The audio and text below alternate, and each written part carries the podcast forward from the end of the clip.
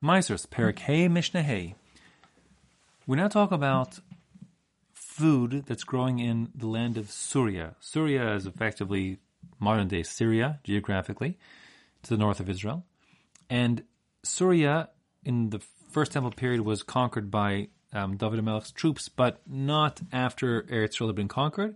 It was conquered by like his proletariat private troops, and that being the case, it doesn't have the same status as the rest of Eretz Yisrael, meaning it's part of Israel politically, but doesn't have the status of of Eretz Yisrael, Kedushas Eretz Israel, and the mitzvahs Tulis Ba'aretz, like Trumas and actually are not incumbent upon produce from that land, Midoraisa.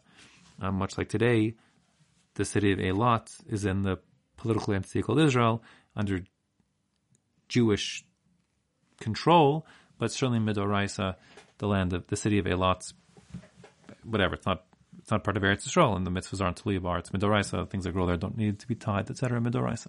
Now, so our Mishnah is talking about Syria, and the rule is that produce from Syria is exempt from tithing midoraisa, but midorabanan, if it Jewish produce from Syria must be tithed. Our Mishnah will consider what happens if it's not necessarily Jewish produce, it's non-Jewish produce. So now, before we read the Mishnah, non-Jewish produce can be one of two things. It could mean that a non-Jew owns the land, and of course he owns therefore the produce on the land um, and he's selling that produce, and, and, that would be non-Jewish produce, and certainly that's exempt. Um, but it also could be that the non-Jew owns the land, um, but a Jew purchased the produce while still attached to the ground. And that being the case, it's not so clear if that's considered to be Jewish produce or not Jewish produce. So we will differentiate between that, at least according to one of the sheets of the Mishnah.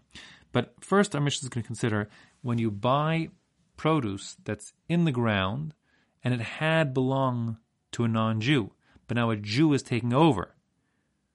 at least in the first part of the Mishnah, the Jew is taking over buying the land itself and the vegetables therein. The question is, are those vegetables still chayiv and tithing if when he purchased the vegetables, they had passed the stage of onus amaisrus? So here the Mishnah says inside, halokeach ste yarek besuria.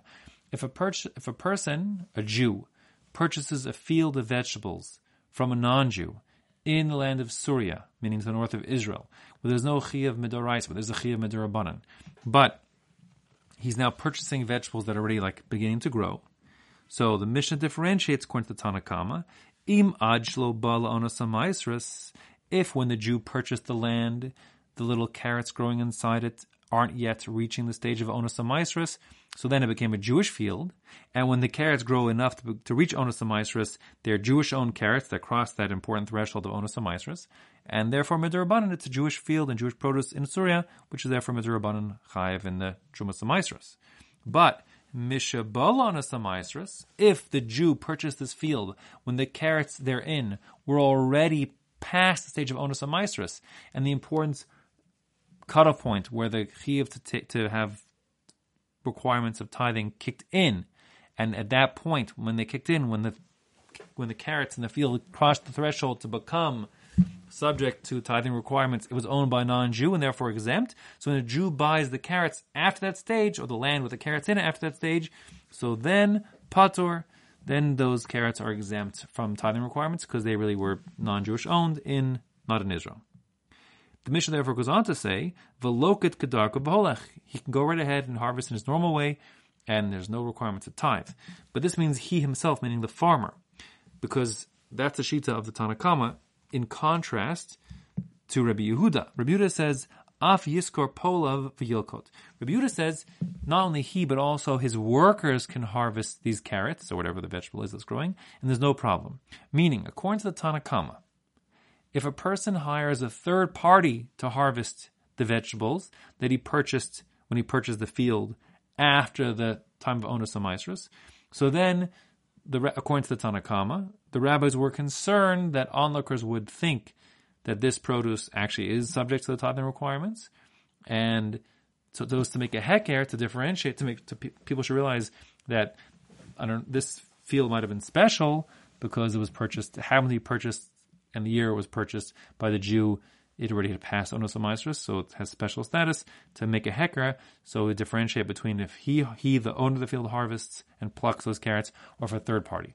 So Rabbi Yehuda says it doesn't matter. There's no hecker required. Tanakama says yes, there is a hecker required. If he harvests it exempt, harvest these carrots that he purchased after onus Meisters from the non-Jew in Syria. But if he gets someone else to harvest it, they still will be required to be tithed midrabanan.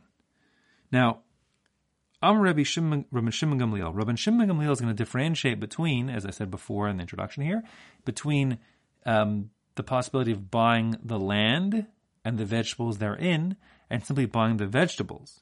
So he's going to say, listen, if you buy just the vegetables and the land remain non-Jewish land, and we're talking about Surya, so according to Rabbi Shimon Gamliel, the whole thing's a non-starter. That's considered to be non-Jewish produce. When a Jew buys vegetables from a non-Jew, if they're attached to the ground, who cares? They're totally exempt from tithes. It doesn't matter if you bought it before or after Onus Maestros, because even if it's before Onus Maestros, these carrots are growing in a non-Jewish field and not in Israel, so it doesn't get off the ground. The only time it gets off the ground is if he bought the land itself. In which case, then he agrees if you buy the land. So then, if when you bought the land, the carrots were ready to pass onus maestros, it's exempt, and before onus maestros, it'd be chayiv like the Tanakama. So therefore, the Mishnah says inside, Amar Rabbi Shimon Gamliel.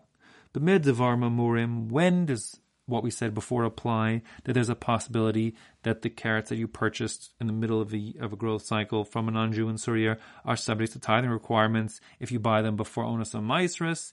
That's bisman shekana karka. That assumes you bought not just the carrots before onus maestris, but you bought the land itself, making it a Jewish field in Syria. Avul bizman shlo kana karka. If you didn't buy the land, all you're buying is these little nascent carrots. Then im ad shlo bal anus even if you purchased the carrots prior to reaching onus amaisrus. So when they cross that critical threshold of reaching onus amaisrus, you own them and you're a Jew. So what, says Rabbi Gamliel? You're a Jew and you own them, but you own them in Syria. And, the, and not only that, but the land that they're growing doesn't belong to you, belongs to a non-Jew. So the whole thing's exempt, they're all patur. And in fact, Halacha follows Rabban Shimon Gamliel that if a non-Jew owns land in Syria, it doesn't matter when a Jew buys the carrots therein, they're exempt from tithing requirements. Okay, now the last part of the Mishnah is a little confusing because we have Rebbe arguing, but Rebbe's not arguing on Rabban Shimon Gamliel. He's actually arguing on the first part of the Mishnah. The first part of the Mishnah, which we said, which we said that you're that you're buying the produce um, after onus then it's exempt. So Rebbe holds aflufi cheshbon. He says, well, he says everything is according to the proportion, according to the ratio. Meaning what? He says, listen, of course, when you bought these carrots and they were half grown, so then that meaning they because that's for argument's sake say that carrots are at a third of their growth are considered to be have reached uh, onus So they're half grown. So they're past onus They're exempt from tithing. So when the deadline, the critical moments happened, a non-Jew owned these these carrots. So the Tanakhama says, then forevermore they're exempt from tithing.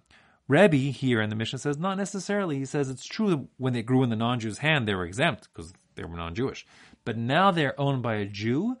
The growth that happens while the Jew owns these carrots must be tithed. So you have to make a cheshbon. You have to calculate. You have to figure, listen, if, you know, half of the carrot grew when I owned it, and I'm a Jew, so then, according to Rebbe, you'll have to give like tithed on 50% of the total volume that came out the ground, because like at least proportionally half of the carrots, of half of each carrot grew after you owned it, and that means half of each carrot is subject to tithing requirements. That's Rebbe's shita, and Halacha does not follow him. Halacha follows Rabbi Shimon Gamliel, that that that uh, you only need to tithe produce from Syria if a Jew owns the land, and even then only if he bought it before onus amaisris, and uh, the Gra at least Paskins, not the the Rambam and, and the Bartenura doesn't don't say this, but the Gra at least Paskins that um, halacha is like Rabbi Yehuda, meaning in the event that you do purchase this foodstuff in the ground after,